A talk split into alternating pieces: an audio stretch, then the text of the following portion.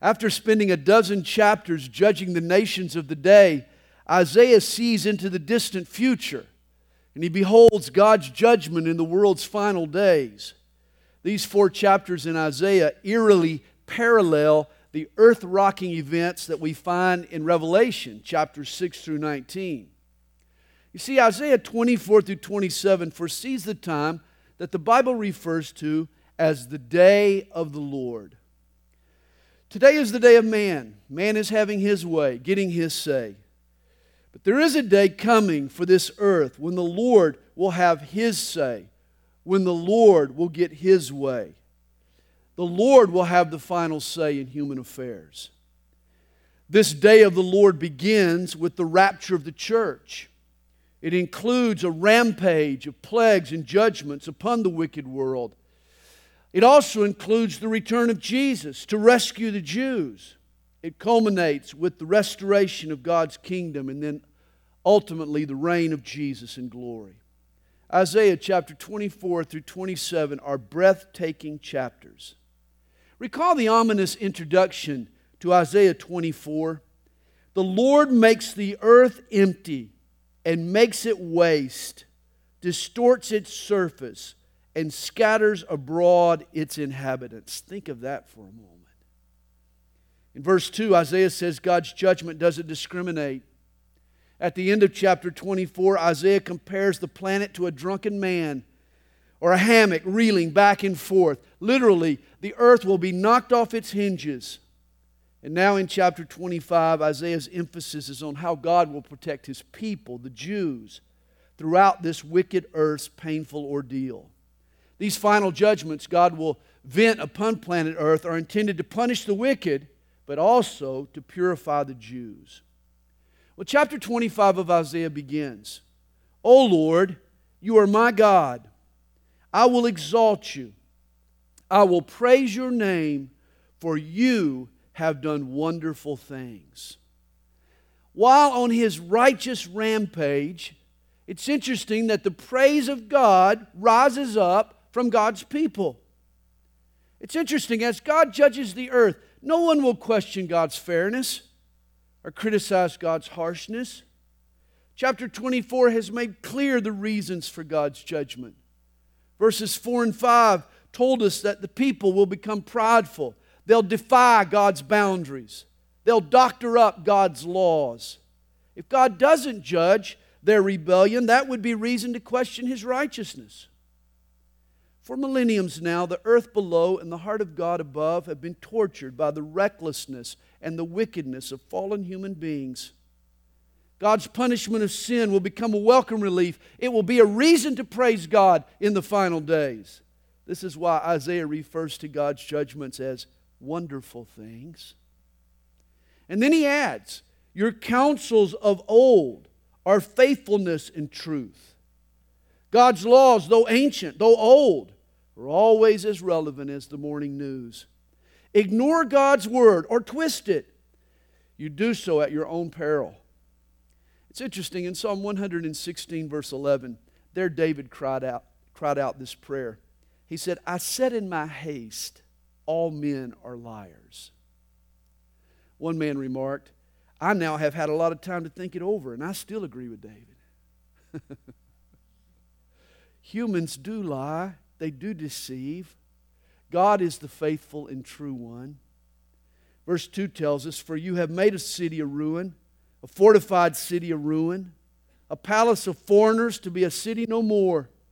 It will never be rebuilt. Therefore, the strong people will glorify you. The city of the terrible nations will fear you. God will go toe to toe with the mightiest of earth's inhabitants. He'll prove himself stronger than them all. For you have been a strength to the poor, a strength to the needy in his distress, a refuge from the storm, a shade from the heat. For the blast of the terrible ones is as a storm against the wall. You will reduce the noise of aliens as heat in a dry place, as heat in the shadow of a cloud. The song of the terrible ones will be diminished. God will defend the poor and the needy in that day. And in this mountain the Lord of hosts will make all make for all people a feast of choice pieces, a feast of wines on the lees, of fat things full of marrow, of well refined wines on the lees. As God's judgment rains down on earth, God will serve up a feast for his people in the mountain of the Lord. And notice his people will eat the choice pieces. No ground chuck for us. Only prime cuts. Top sirloin for God's people. You know, Revelation describes two very different scenes in the last days.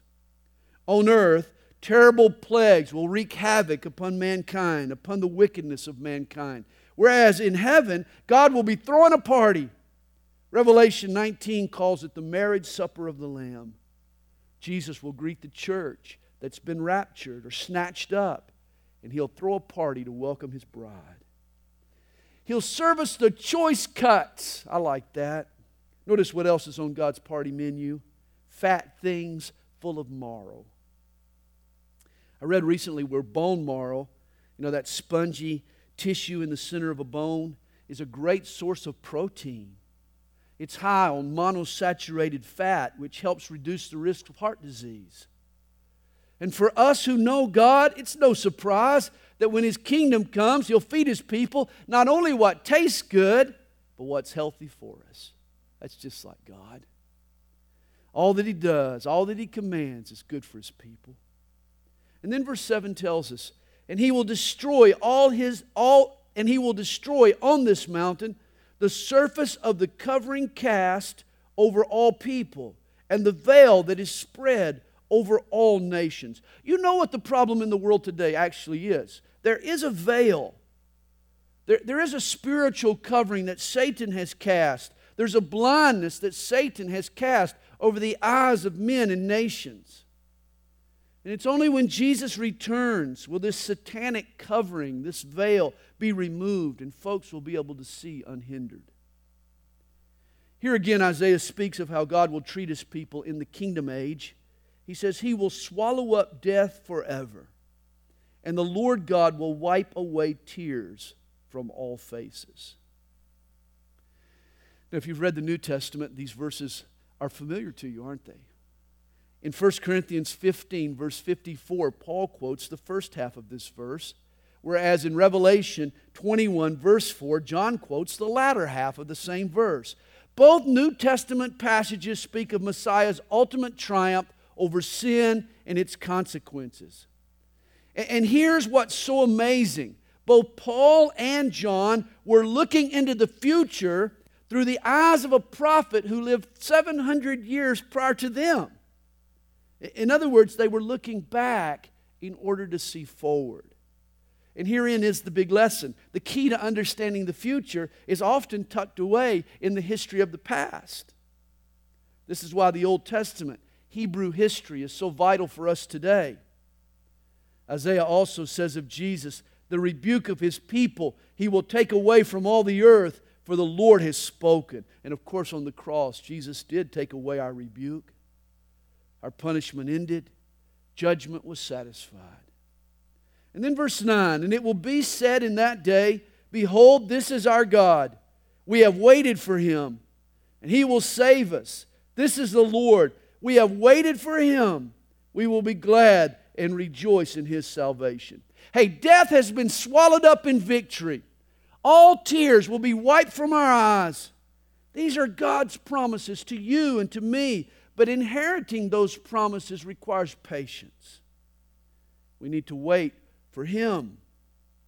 You see, we live in the meantime, in the in between time between the giving of these promises and the receiving of these promises. That's why every Christian needs patience. Ecclesiastes 3, verse 11, encourages us to wait on God. He has made everything beautiful in its time. And He has. Here's a good definition patience is letting your motor idle when you feel like stripping the gears. It's tough to be patient, isn't it? Faith, though, requires patience. Faith and patience, Paul said, inherits the promises. famous missionary to China, Hudson Taylor, noted three requirements for a successful missionary enterprise. He taught his young proteges there's three things you need to be a good missionary patience, patience, and patience. You remember when Jesus tempted, or when Satan tempted Jesus, he took Jesus to a high mountain and he offered him the kingdoms of this world. If Jesus would just bow down to Satan. Ironically, Jesus already owned all of those kingdoms, did he not? The temptation was to get them now, to forego the agony of the cross. Hey, Jesus, you can have these kingdoms. You don't even have to be patient. You can have them now. Christian life is like a giant waiting room. We're praying, we're hoping, we're living in the meantime. We know that ultimately healing will come, but there's a wait. I like what Henrietta Mears said the purposes of God may sometimes seem delayed, but they are never abandoned. Isaiah 25 closes with a judgment against Moab. For on this mountain the hand of the Lord will rest, and Moab will be trampled down under him as straw is trampled down for the refuse heap. And he will spread out his hands in their midst as a swimmer reaches out to swim. And he will bring down their pride together with the trickery of their hands. The fortress of the high fort of your walls he will bring down, let low, and bring to the ground, down to the dust. God's hand, on the one hand, is protecting Zion, while Moab will be trampled under God's foot.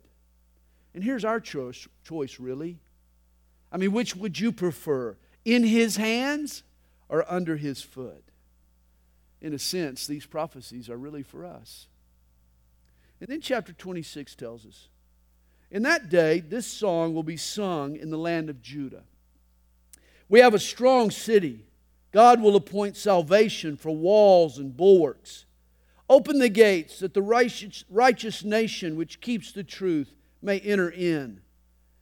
You will keep him in perfect peace, whose mind is stayed on you, because he trusts in you. And to me, here is one of the most beautiful verses in all of the scripture. God promises perfect peace to the mind that is stayed or fixed on him. This phrase, translated perfect peace, is literally a double shalom. Shalom, shalom is the literal translation. Peace in Hebrew is shalom. This is a double peace. Or you could put it, this is peace to the nth degree. Author F.B. Meyer comments It is your privilege to live inside the double doors of God's loving care. He says to you, Peace, peace. If one assurance isn't enough, he will follow it with a second and a third. And how does one experience this peace, peace? And not just for a moment, but how do we live in the midst of this peace? Notice Isaiah says it's a matter of the mind. Not our emotions, not our heart, not our willpower, but we stay our minds.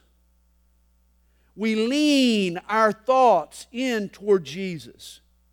We refuse to indulge in those what ifs we talked about last week. We muffle our doubts. We stop entertaining vain speculations. Hey, have you parked your mind in God's lot? We need to stay our minds. Remember, peace is not the absence of conflict. Peace is the poise and the confidence, even in the midst of a conflict. There's a seascape it's quite famous. It's entitled Peace. Waves are crashing, storm is raging, circumstances are anything but peaceful. Yet, in the very center of the painting, tucked away under a rock, is a tiny bird totally at rest. God gives us peace in the midst of the storm, not from the storm, but in the midst of the storm. Hey, you can be mindful of the storm but peace is unattainable when our mind is stayed on the storm. We need to anchor our minds to God and to His Word. And then verse 4 tells us, Trust in the Lord forever, for in Yah, the Lord, is everlasting strength. Pay attention to this phrase, everlasting strength. In the Hebrew, it's literally rock of ages. And here is the inspiration for the hymn that goes by that name Yahweh, Lord of all the earth. He never weathers, He never wears out. He is a shelter, He is a rock, He is a hiding place for His people. For He brings down those who dwell on high, the lofty city. He lays it low, He lays it low to the ground. He brings it down to the dust. The foot shall tread it down, the feet of the poor and the steps of the needy. Recall the third beatitude in Jesus' Sermon on the Mount. Who is it that inherits the earth? It's the meek, not the high and haughty. The mighty occupy for a time, but Jesus exalts the humble to rise up and rule on the earth.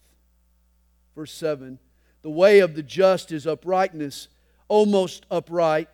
You weigh the path of the just. Yes, in the way of your judgments, O Lord, we have waited for you. The desire of our soul is for your name and for the remembrance of you. With my soul I have desired you in the night. Yes, by my spirit within me I will seek you early.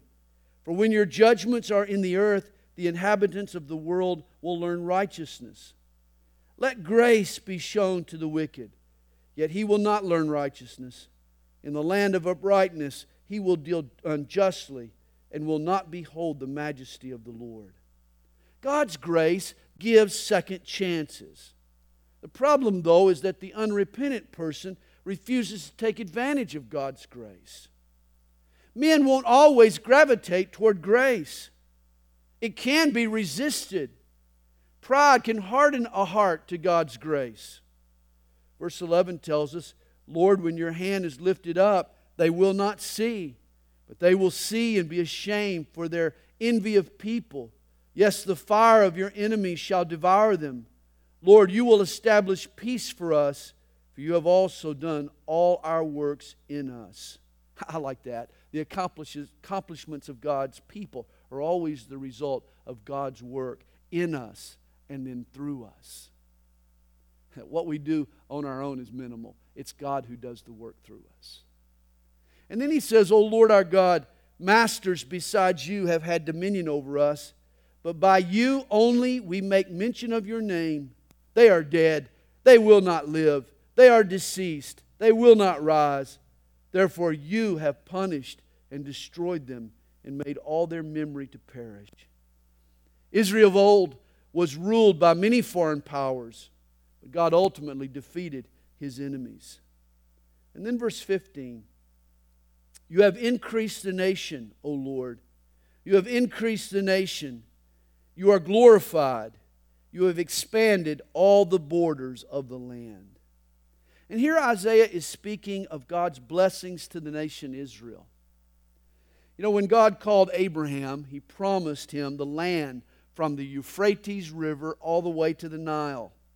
Israel has never ruled over all her territory, but one day she will. In fact, the Arabs are in for a big shock. Rather than drive Israel into the sea, one day Israel will rule over their lands. The whole Middle East will be the land of Israel. A tour to Israel will take a lot more than 10 days. We'll have to go over for two or three months. You see, God has not replaced Israel with the church. All God's promises to Israel will one day be literally fulfilled you have expanded all the borders of the land. But a purging also awaits God's people. Notice verse 16. Lord, in trouble they have visited you. They poured out a prayer when your chastening was upon them. As a woman with child is in pain and cries out in her pangs, when she draws near the time of her delivery, so have we been in your sight, O Lord. We have been with child. We have been in pain. We have, as it were, brought forth wind. We have not accomplished any deliverance in the earth, nor have the inhabitants of the world fallen. Before God's kingdom comes, a time of trouble is ahead for Israel. God will chasten or correct Israel. You see, the Great Tribulation has two purposes it'll punish the wicked, but it will also purify the Jews. And verse 19 is a mind blowing verse. For tucked away right here in the heart of the Old Testament is an amazing New Testament truth. Check this out. Isaiah says, For your dead shall live, together with my dead body they shall arise. It's often said the New Testament is in the Old concealed, and the Old Testament is in the New revealed. Eyes on the future are often found in the wisdom of the past. And here's a great example a statement of our identification with Christ. Spiritually, believers have died with Jesus. We are crucified with Him. We've put our faith in the cross so that one day we'll live with Him. Romans 6, verse 5 states the same truth. If we have been united together in the likeness of His death, certainly we also shall be in the likeness of his resurrection. Here, Isaiah predicted, Your dead shall live together with my dead body, they shall arise. Because Jesus died and because we've associated with his death, we've died with him. One day we'll live with him again. And then Isaiah celebrates Awake and sing, you who dwell in dust. For your, your dew is like the dew of herbs, and the earth shall cast out the dead. The New Testament calls the risen Lord Jesus the first fruits of the resurrection. Christians are the remainder of the harvest. Jesus paved the way for his followers to also be resurrected. Notice the progression now in this chapter. Grace is shown, God works in his people, in and through us. He chastens us when necessary. We die and rise with him. I mean, what would you think comes next? In the New Testament, what would be our added hope? Well, how about the rapture of the church? For we've been promised an escape from the tribulation that God will send on an evil world. And from Isaiah's ancient perch, we see clearly this very event. It's mind boggling, really. Isaiah living 700 years before Christ, not to mention his church. But Isaiah sees an event in the end times when Jesus will come and take his people home. Notice verse 20. Notice the invitation. Come, my people, enter your chambers and shut your doors behind you. Hide yourself, as it were, for a little moment until the indignation, until the judgment, the fierce judgment is passed. Notice this verse. Have you ever seen it before? It speaks of the rapture right here in the Old Testament in Isaiah. Isaiah invites God's people at the time of these end time judgments to escape, to come into your chambers. God desires to punish the evildoers, but He doesn't desire to punish His own people. So rather than subject us to friendly fire, he takes the church out of harm's way. He airlifts us. He invites us to come into his chambers and to shut the door behind us and to hide ourselves, if but for a little time, until the judgment is passed. What a beautiful verse. It speaks of the rapture. In verse 20, God has prepared his people a safe chamber. You remember what Jesus says to his disciples on the night before he was crucified? He said, In my Father's house there are many mansions, and I go to prepare a place for you. And then he says, I will come again and receive you to myself, that where I am, there you may be also. And here Jesus invites his people to come and to enter their chambers, shut the door behind them, and escape the indignation. Read Revelation chapter 6 through 19. The cataclysms that God hurls at earth in the Great Tribulation are so devastating. There is no hiding place on earth. There'll be no corner of the planet that'll be safe. The only refuge in that day will be heaven itself. And thus, before God's judgment comes down, the church goes up. Our sin has already been judged. On the cross, Jesus paid our debt in full. Thus, Christian believers aren't looking for judgment, we're looking for Jesus. But as the bride of Christ spends these last seven years behind closed doors, in her chambers, with her groom, an avalanche of horror will fall on planet Earth. Verse 21 tells us. For behold, the Lord comes out of his place. Remember, it's the day of the Lord. He's going to have his way now. He's going to have his say now to punish the inhabitants of the earth for their iniquity. The earth will also disclose her blood and will no more cover her slain. Chapter 27 In that day, the Lord with his severe sword, great and strong, will punish Leviathan, the fleeing serpent, Leviathan, that twisted serpent, and he will slay the reptile that is in the sea. There was once a little old lady who had a reputation for never saying a bad word about anyone. One day she was challenged. Well, what do you think about the devil? Surely she wouldn't have a nice word to say about the old serpent Lucifer. The lady, though, she thought for a few minutes and she said, Well, I guess we have to admire his persistence. Well, it is true, the devil has been quite persistent. From the opening act of creation until the final curtain closes, Satan remains the chief nemesis of God's plans. Here he's called Leviathan, that twisted serpent. You remember, this was how Satan appeared to Adam and Eve in the Garden of Eden. Revelation 12, verse 9, calls him the great dragon. By the way, you know what a dragon is? It's a serpent with legs. You remember the serpent in the Garden of Eden was cursed? How he was cursed, he was made to crawl on his belly. Apparently, beforehand, he had legs. He was a dragon. Satan is called in Revelation 12, verse 9, that great dragon, that serpent of old. In Revelation 13, the Antichrist, Satan's agent in the last days, is seen as a beast rising from the sea.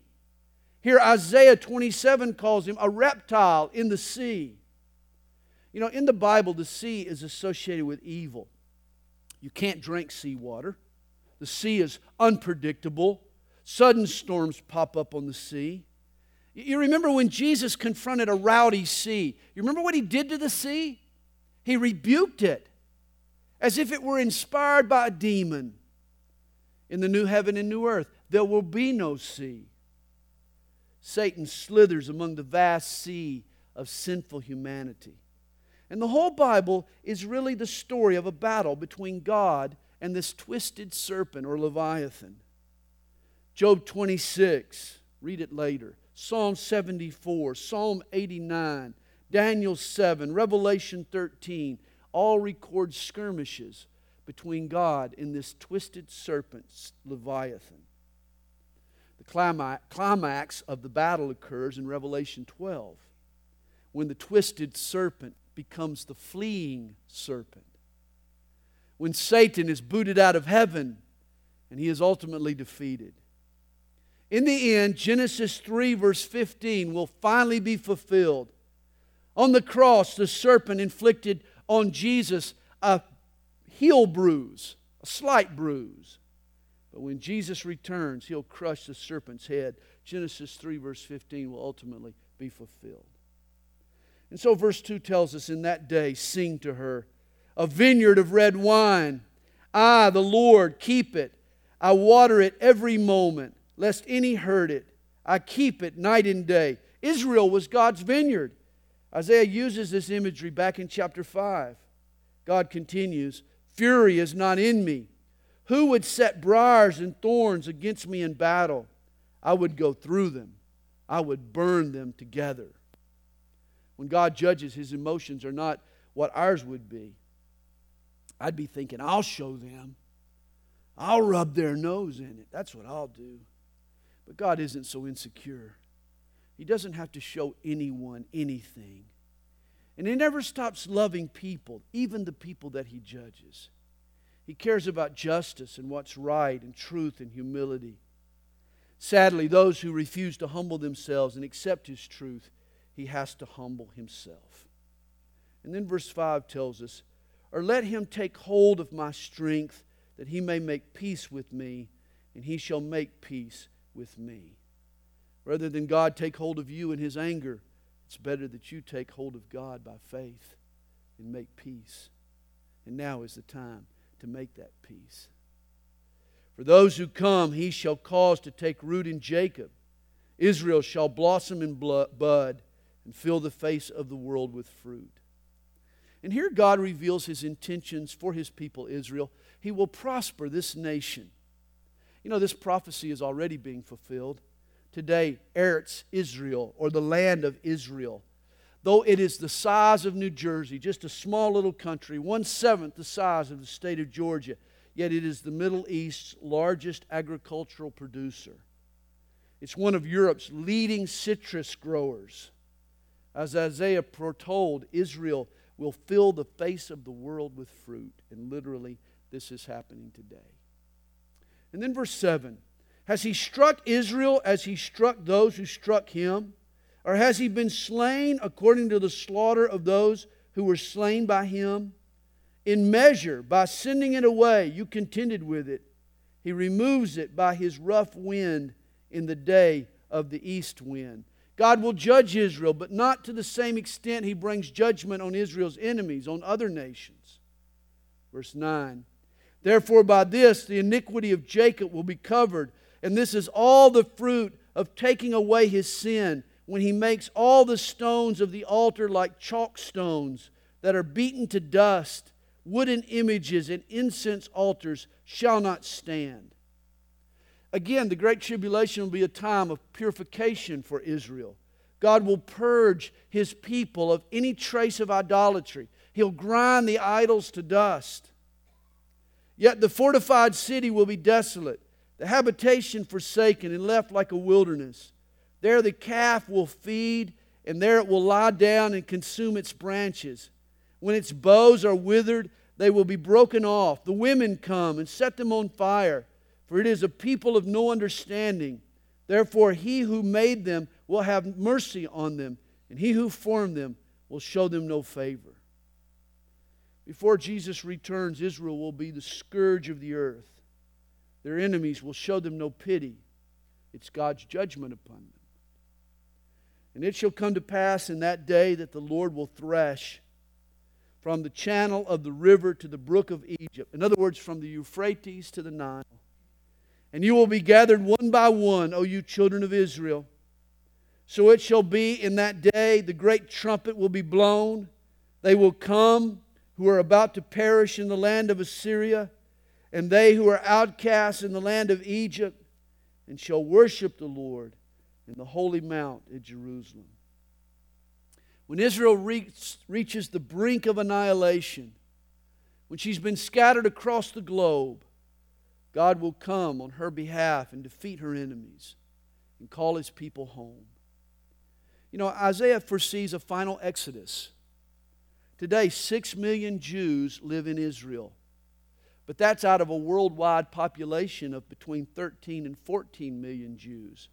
Did you know that more Jews live in America than in Israel? Only 40% of Jews actually live in Israel. The Jewish return predicted by the prophets is far from complete. It's still future, and it'll be fulfilled at the end of the age. Well, chapter 28 begins a new section of Isaiah. Six woes or warnings are announced to the southern kingdom of Judah. And again, it's a blend of both local and then future judgments. Think of it this way all God's judgments are really warm ups for the final judgment. Anytime God judges locally, it's a shot across the bow, it's a wake up call to someone. God hopes that man repents so that he can spare them of the end time judgment.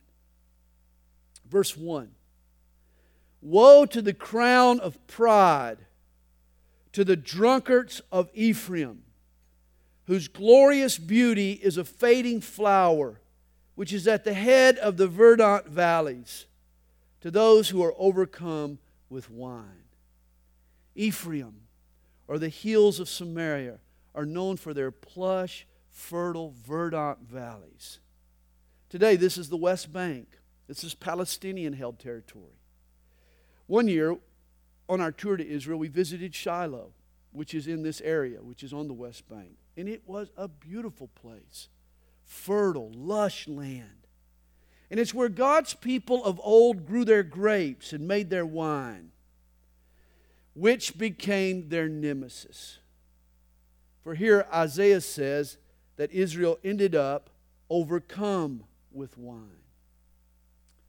Let me say up front that except for pastors and for elders, the Bible never calls for an absolute abstinence from alcohol. You remember on earth, Jesus turned water into fermented wine. Jesus drank wine. Paul told Timothy to take a little wine for his stomach's sake. There's nothing wrong with a glass of wine with your meal if you aren't overcome. The Bible allows for alcohol in moderation. But what the Bible does prohibit is drunkenness. Not everyone can drink in moderation. It's estimated that today one out of every six people have, will have an alcohol problem at some point in their life. You see, if you can't stop with one glass or with one beer, then you shouldn't drink at all. If you're overcome when you drink, then it's a sin. And overcome doesn't just mean fall down sloppy drunk. It means if your judgment is impaired, if you're a little fuzzy, if you come under the alcohol's control. You see, God wants you and I dominated by the Holy Spirit, not distilled spirits. Paul said in Ephesians, Be not drunk with wine, but be filled with the Holy Spirit. Paul says in 1 Corinthians chapter 6, verse 12, All things are lawful for me, but I will not be brought under the power of any. If your life is under the power of alcohol, if you think about it often, in other words, or if you plot your next opportunity to get a drink, if you cover up its influence after you've drunk, then you're overcome. You know, I know my personality. I am a compulsive person, no doubt about it. This is one of the reasons I've chosen not to drink at all. I don't want to take even the slightest chance of becoming addicted, or as Isaiah says, overcome with wine. Notice here, God judged Ephraim because they were overcome with wine. Verse 2 tells us, Behold, the Lord has a mighty, the Lord has a mighty and strong one, like a tempest of hail and a destroying storm, like a flood of mighty waters overflowing, who will bring them down to the earth with his hand. The crown of pride the drunkards of Ephraim will be trampled underfoot, and the glorious beauty is a fading flower which is at the head of the verdant valley, like the first fruit before the summer which an observer sees. He eats it up while it is still in his hand. Twice now, the drunkards of Ephraim are accused of pride. Isn't it interesting that alcohol and pride go hand in hand? Wine, it lessens your inhibitions. Get a few beers under your belt and you get a little cocky, don't you? You want to fight the biggest guy in the bar. You feel invincible. And yet, oh, the beauty fades. The alcoholic gets toppled. I'll never forget my hospital visit to a man who was dying of cirrhosis of the liver. He literally drinking himself to death. He was jaundiced, looked yellow. His skin was ashen and shriveled. His eyes had already sunk back in his head. The glorious thing is that he prayed with me to receive Christ. It's never too late. It was a true deathbed conversion, and you could see the joy of the Lord in his heart the moment he prayed. He and I rejoiced together. But I'll never forget his funeral, which was a few weeks later. Only three people showed up at his funeral. Only three people. It was such a desperate situation, they asked James to do the music. I mean, I mean, I'm just saying. I'm just saying. The only three people who showed up, other than Pastor James, who did the music, was the man's mom, his sister, and, his, and her daughter, who I'm sure came reluctantly. I thought to myself, How do you live for 35 years and in the end, nobody on the planet cares that you even lived or died? I tell you, it was alcohol that wasted this guy's life. You laugh at me if you want to for not wanting to drink. I've just seen too many effects. I've seen too many people who've been overcome by alcohol. It wastes lives, it wastes opportunities, it wastes time, it alienates people. A life overcome with alcohol, Isaiah says, is like a fading flower trampled underfoot. He says, In that day the Lord of hosts will be for a crown of glory and a diadem of beauty to the remnant of his people, for a spirit of justice to him who sits in judgment, and for strength to those who turn back the battle at the gate. But they also have erred through wine and through intoxicating drink are out of the way. The priest and the prophet have erred through intoxicating drink. They are swallowed up by wine. They are out of the way through intoxicating drink. They err in vision. They stumble in judgment. The Lord wanted to bring glory to Israel, but instead, Israel erred through intoxicating drink. It was Shakespeare who said, O thou invisible spirit of wine, if thou hast no name to be known by, let us call thee devil. Alcohol is a depressant. It depresses our decision making ability, our inhibitions, our emotions, our balance, our clarity. You're less of a person when you're under the influence of alcohol. You're less of what God wants. You can't be what God wants you to be under the influence of alcohol. In contrast, the Holy Spirit sharpens our capacities, He enhances our abilities. And notice who erred through intoxicating drink? It was the priest and the prophet. It were men who were supposed to be listening to God. Instead, they ended up out of the way because of intoxicating drink. Notice their problems. They err in vision, they stumble in judgment. Well, because they're under the influence of another force, because of alcohol. Their love for God, their commitment to God was eroded by alcohol. As Isaiah puts it, swallowed up by wine. This is why I don't drink and that I don't believe that a pastor should. And if one does, he's being foolish. Alcohol takes its toll not only on individuals, but on society at large. Recently, a researcher at Columbia University wrote Contrary to conventional wisdom and popular myth, alcohol is more tightly linked with violent crimes than crack, cocaine, heroin, or any other illegal drug. Understand, 16,000 people die every year on Americans, America's roads due to alcohol related accidents. 16,000 people every year. The FBI says that over half of all rapes involve alcohol. And yet, why is it our culture glorifies the use of intoxicating drink? By the time a child turns 18 years old, they've watched over 100,000 beer commercials. Here's what people don't see, verse 8. For all tables are full of vomit and filth, no place is clean. Oh, the Hollywood drunk, it's, he's the life of the party. You don't see him with his head in the toilet throwing his guts out afterwards. Isaiah says that drunkenness was rampant in Judah. Even the priests and the prophets erred by intoxicating drink. It distorts your judgment. The priest, the prophet, needs to be able to give sound counsel whenever asked for. That's why he shouldn't indulge in these things, in err, according to intoxicating drink.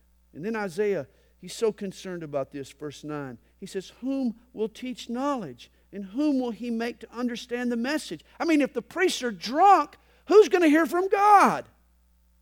Those just weaned from milk? Those just drawn from the breast? I mean, are we going to turn to the kids to teach us because all the adults are drunk? People at the time, they were into booze, not the Bible. Alcohol had killed all their spiritual passion for God. It, it had caused a spiritual numbness among the people.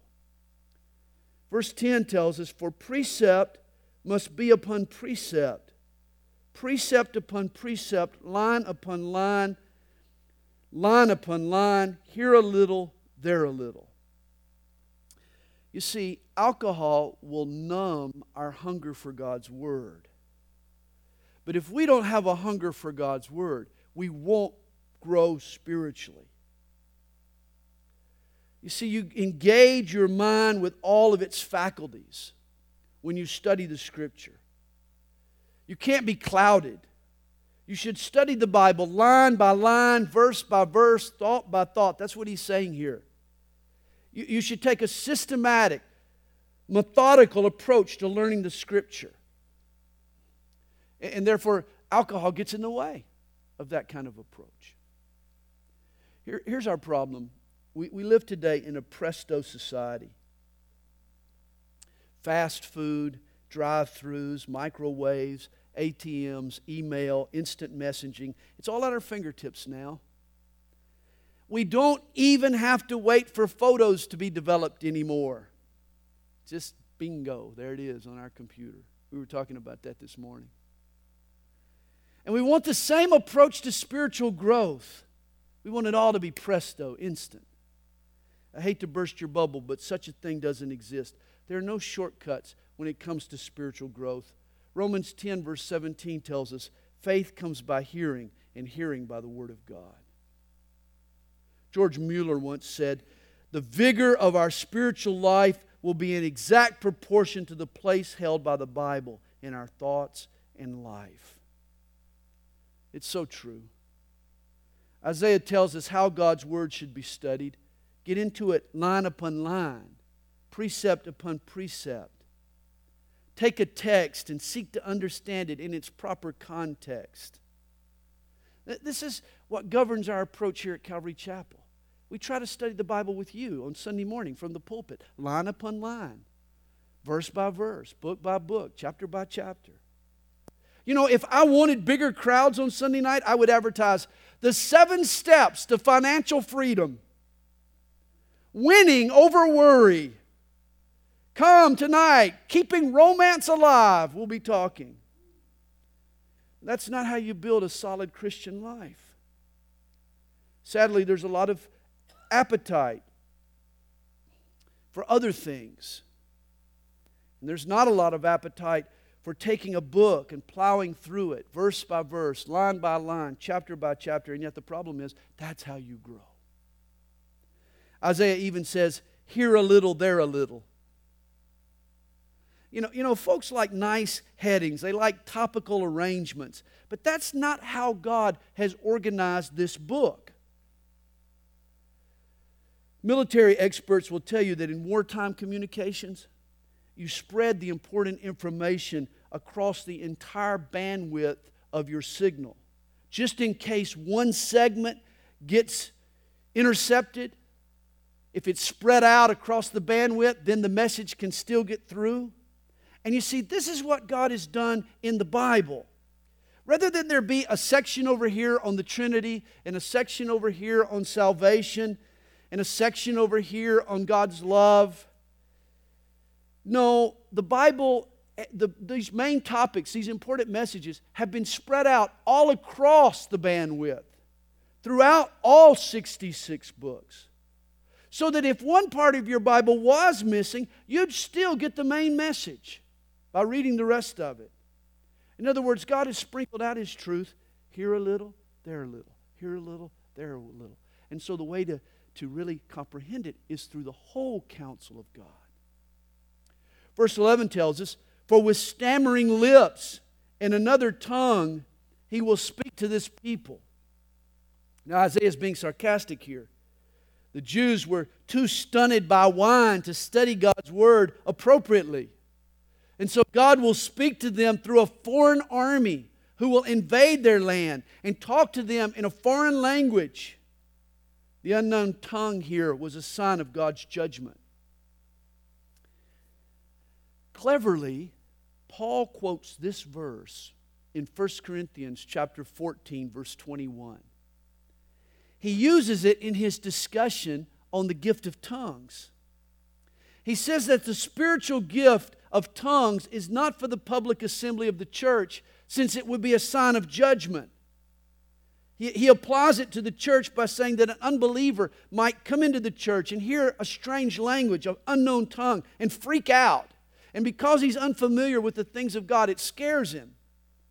When the church opens its doors to unbelievers, you want people to receive hope, not be judged. And thus, when believers gather together in the public assembly, the gift of tongues should be, you know, restricted. It should be kept under wraps. It should be utilized only in groups of informed believers, not in the public assembly of the church. Why? Because you don't want a sign of judgment instead of the proclamation of grace. He continues the thought in verse 12. He says, To whom he said, This is the rest with which you may cause the weary to rest. Both God's word and the gifts of his spirit should cause God's people to rest, not stress.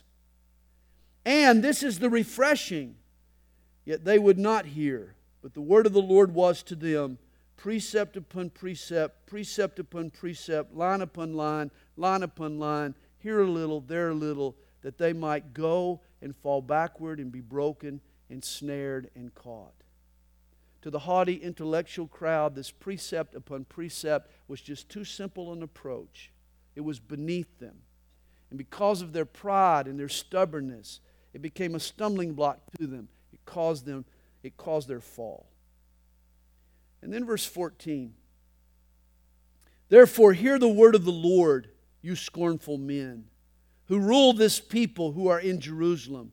Because you have said, We have made a covenant with death, and with Sheol we are in agreement. Now, Isaiah is probably speaking of a protection treaty the Jewish king at the time had struck with Egypt. But Bible teachers see here in verse 14 a future treaty.